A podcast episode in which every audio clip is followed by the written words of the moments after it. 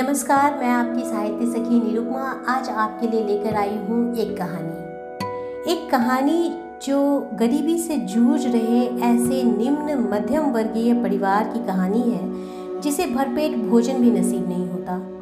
इस कहानी में समाज में व्याप्त गरीबी को चित्रित किया गया है। मुंशी जी हैं, उनके पूरे परिवार का संघर्ष भावी उम्मीदों पर टिका हुआ है। उनकी पत्नी सिद्धेश्वरी गरीबी में पूरे परिवार को जोड़े ही नहीं रहती बल्कि गरीबी के एहसास को मुखर भी नहीं होने देती। पिता की नौकरी से छंटनी हो चुकी है, वे छोटी मोटी नौकरी की खोज में हैं। एक बेटा प्रूफ रीडिंग का काम करता है, एक बेटा प्राइवेट इंटर कर रहा है और एक बीमार है। गृहस्थी किसी तरह खींच रही है। अमरकांत ने दोपहर के खाने के समय पूरी कहानी को रसोई पर केंद्रित किया है। तो सबसे पहले जानते हैं इस महान कथाकार अमरकांत के बारे में। अमरकांत नई कहानी आंदोलन के एक प्रसिद्ध कहानीकार हैं। इनका जन्म 1925 में उत्तर प्रदेश के बलिया जिले के नगरा गांव में हुआ। इनका वास्तविक नाम श्री राम वर्मा है। इनकी प्रारंभिक शिक्षा बलिया में पूर्ण हुई। इसके बाद इन्होंने इलाहाबाद विश्वविद्यालय से BA की डिग्री हासिल की। साहित्य रचना में उनकी बचपन से ही रुचि थी। किशोरावस्था तक आते आते उन्होंने कहानी लिखना आरंभ कर दिया। अमरकांत ने अपने साहित्यिक जीवन का आरंभ पत्रकारिता से किया। सर्वप्रथम उन्होंने आगरा से प्रकाशित होने वाले दैनिक पत्र सैनिक के संपादकीय विभाग में काम करना शुरू किया और वहीं ये प्रगतिशील लेखक संघ से भी जुड़े। इसके अलावा उन्होंने दैनिक अमृत पत्रिका तथा दैनिक भारत के संपादकीय विभागों में भी कार्य किया। कुछ समय तक उन्होंने कहानी पत्रिका में संपादन का कार्य भी किया। अमरकांत ने अपनी कहानियों में शहरी और ग्रामीण जीवन का सच्चा चित्रण किया है। वे खास तौर पर मध्य वर्ग के जीवन की वास्तविकता और विसंगतियों को दर्शाने वाले कहानीकार हैं।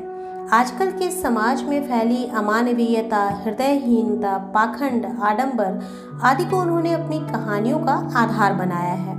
वर्तमान के सामाजिक जीवन और उसके अनुभवों को अमरकांत ने वास्तविक ढंग से उजागर किया है। उनकी शैली की सरलता और भाषा की सजीवता पाठकों को अपनी ओर खींचती है। आंचलिक मुहावरों और शब्दों के प्रयोग से उनकी कहानियों में जीवंतता आती है। अमरकांत की कहानियों के शिल्प में पाठकों को चमत्कृत करने का प्रयास नहीं है। वे जीवन की कथा उसी माध्यम से कहते हैं जिस माध्यम से जीवन चलता है। इनकी और भी बहुत सारी रचनाएं हैं जिन्हें आप पढ़ सकते हैं। जिंदगी और जोंक, देश के लोग, मौत का नगर, मित्र मिलन, कुहासा, ये सारे इनके कहानी संग्रह हैं। कभी मौका मिले तो आप इन्हें ज़रूर पढ़िए। इसके साथ साथ कुछ उपन्यास भी हैं जो सूखा पत्ता, ग्राम सेविका, काले उजले दिन, सुख जीवी, बीज की दीवार, इन्हीं हथियारों से इन उपन्यासों को भी कभी न कभी आप ज़रूर पढ़िए। अमरकांत ने बाल साहित्य भी लिखा है। अब इस पुस्तक में जो कहानी आज हम सुनने जा रहे हैं वो अंतरा भाग 1 जो NCRT द्वारा प्रकाशित पुस्तक है उसमें संकलित है। तो इस कहानी को हम पढ़ते हैं। कहानी का शीर्षक है दोपहर का भोजन। सिद्धेश्वरी ने खाना बनाने के बाद चूल्हे को बुझा दिया और दोनों घुटनों के बीच से रखकर शायद पैर की उंगलियां या जमीन पर चलते चींटे चींटियों को देखने लगी। अचानक उसे मालूम हुआ कि बहुत देर से उसे प्यास लगी है। वह मतवाले की तरह उठी और गगरे से लोटा भर पानी लेकर गट गट चढ़ा गई। खाली पानी उसके कलेजे में लग गया और वह हाय राम कहकर वहीं जमीन पर लेट गई। लगभग आधे घंटे तक वहां उसी तरह पड़ी रहने के बाद उसके जी में जी आया। वह बैठ गई, आंखों को मलमल कर इधर उधर देखा और फिर उसकी दृष्टि उसारे में अध टूटे खटोले पर सोए अपने 6 वर्षीय लड़के प्रमोद पर जम गई। लड़का नंग धरंग पड़ा था। उसके गले तथा छाती की हड्डियां साफ दिखाई देती थीं। उसके हाथ पैर बासी ककड़ियों की तरह सूखे तथा बेजान पड़े थे और उसका पेट हंडिया की तरह फूला हुआ था। उसका मुंह खुला हुआ था और उस पर अनगिनत मक्खियां उड़ रही थीं। वह उठी, बच्चे के मुंह पर अपना एक फटा गंदा ब्लाउज डाल दिया और एक आध मिनट सुन्न खड़ी रहने के बाद बाहर दरवाजे पर जाकर किवाड़ की आड़ से गली निहारने लगी। 12 बज चुके थे। धूप अत्यंत तेज थी और कभी कभी एक दो व्यक्ति सिर पर तौलिया या गमछा रखे हुए या मजबूती से छाता ताने हुए फुर्ती के साथ लपकते हुए सामने से गुजर जाते। 10-15 मिनट तक वह उसी तरह खड़ी रही, फिर उसके चेहरे पर व्यग्रता फैल गई। उसने आसमान तथा कड़ी धूप की ओर चिंता से देखा। एक दो क्षण बाद उसने सिर को किवाड़ से काफ़ी आगे बढ़कर गली के छोर की तरफ निहारा तो उसका बड़ा लड़का रामचंद्र धीरे धीरे घर की ओर सरकता नजर आया।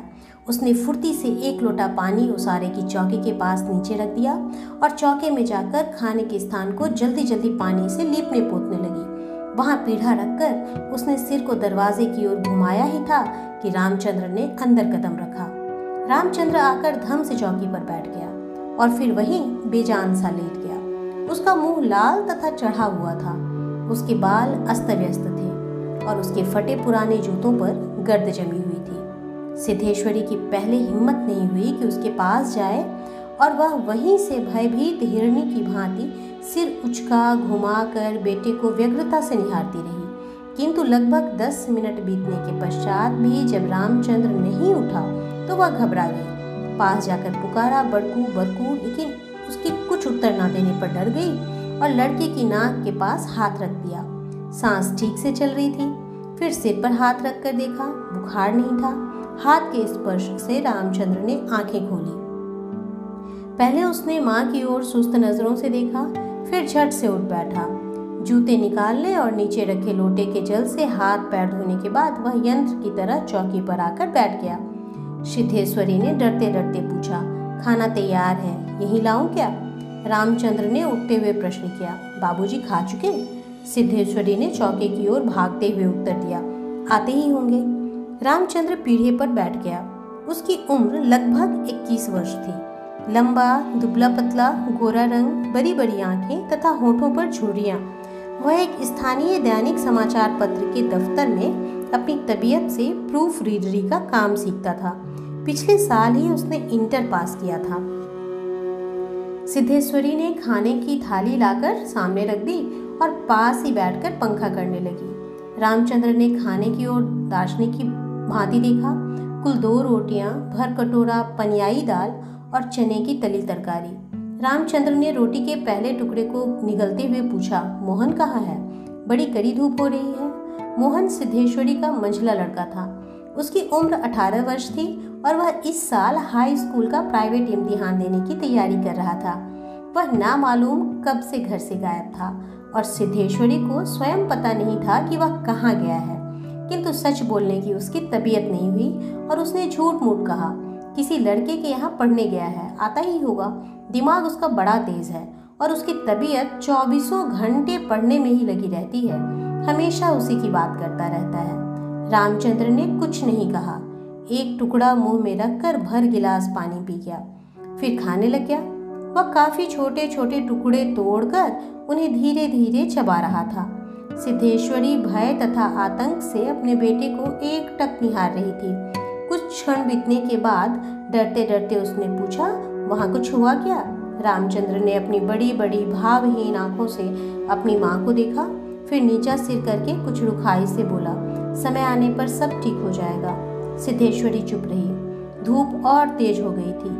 छोटे आंगन के ऊपर आसमान में बादल के 1-2 टुकड़े पाल के नावों की तरह तैर रहे थे।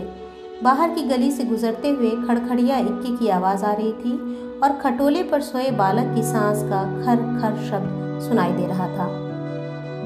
रामचंद्र ने अचानक चुप्पी को भंग करते हुए पूछा, प्रमोद खा चुका?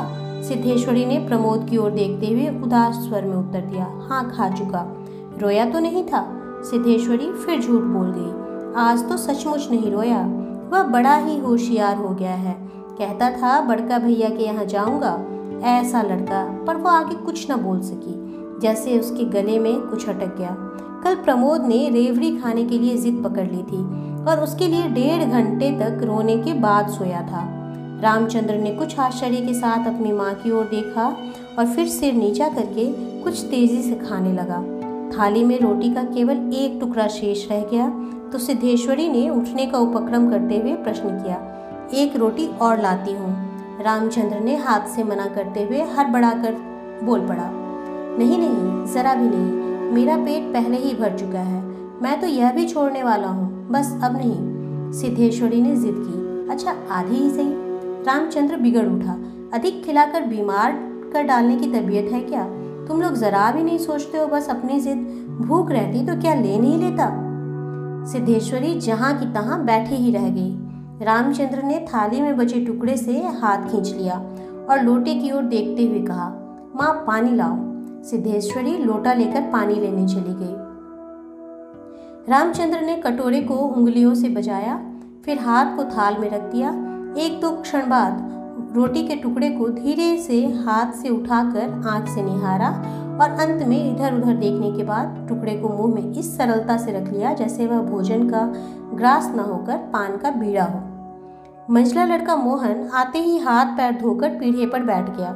वह कुछ सांवला था और उसकी आंखें छोटी थीं। उसके चेहरे पर चेचक के दाग थे।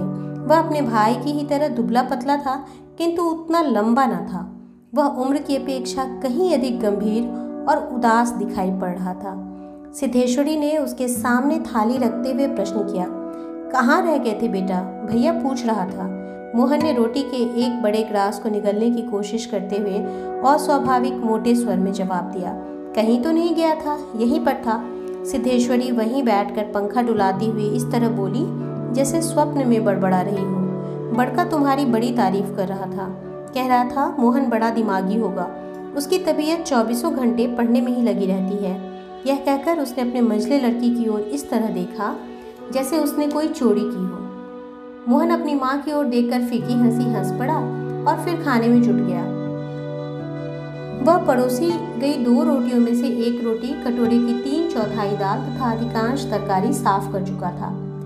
सिद्धेश्वरी को समझ में नहीं आया कि वह क्या करे। इन दोनों लड़कों से उसे बहुत डर लगता था।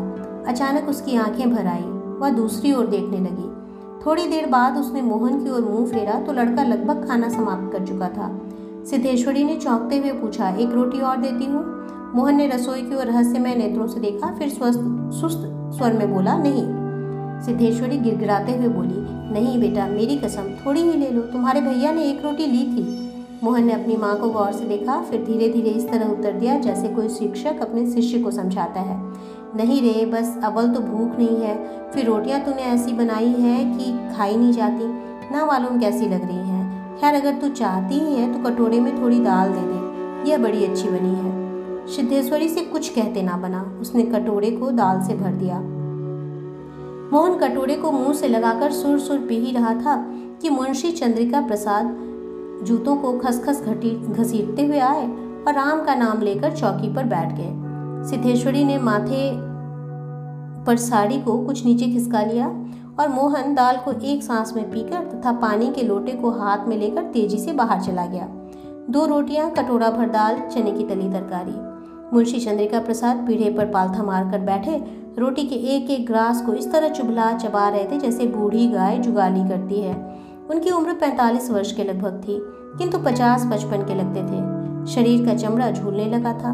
गंजी खोपड़ी आईने की भांति चमक रही थी। गंदी धोती के ऊपर अपेक्षाकृत कुछ साफ बनियान तार तार लटक रही थी।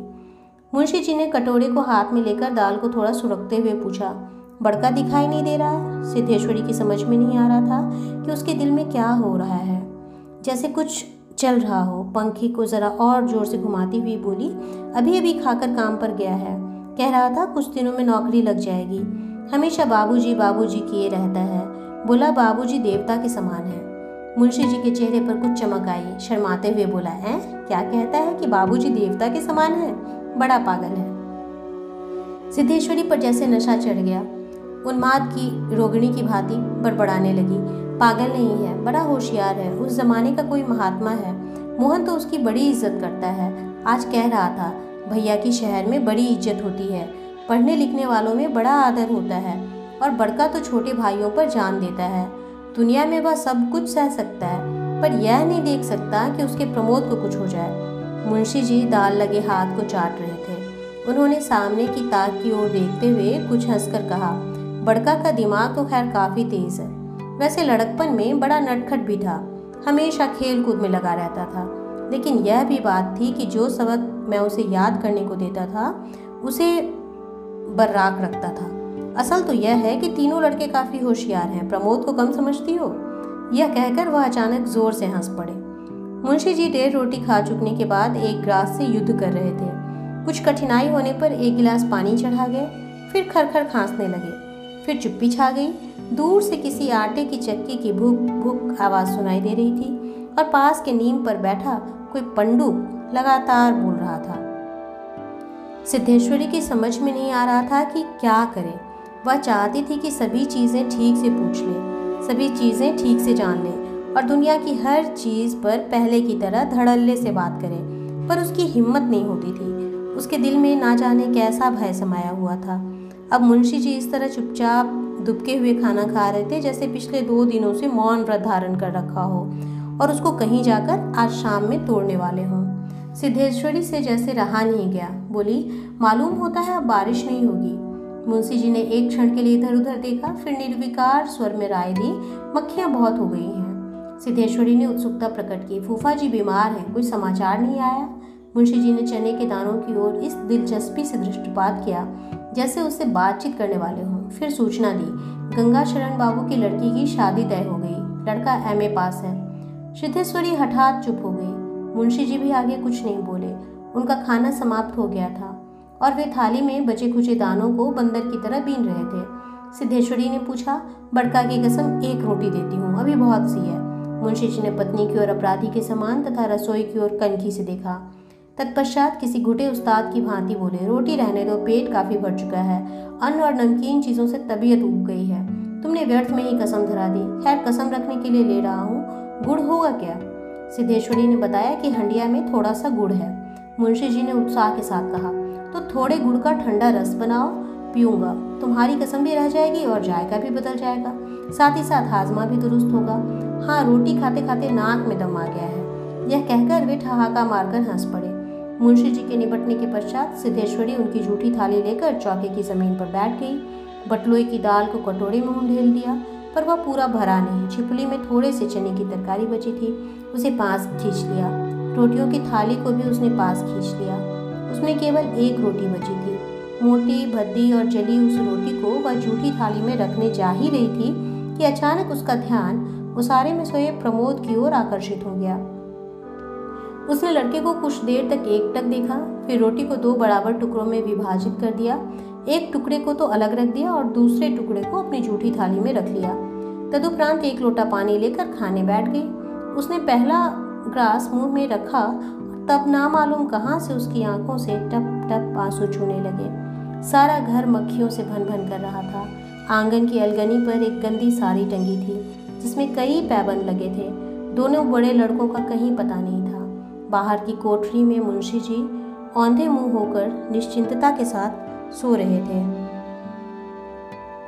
जैसे 1.5 महीने पहले उनकी नौकरी ना गई हो। 1.5 महीने पूर्व मकान किराया नियंत्रण विभाग की क्लर्की से उनकी छटनी ना हुई हो और शाम को उनको काम की तलाश में कहीं जाना ना हो।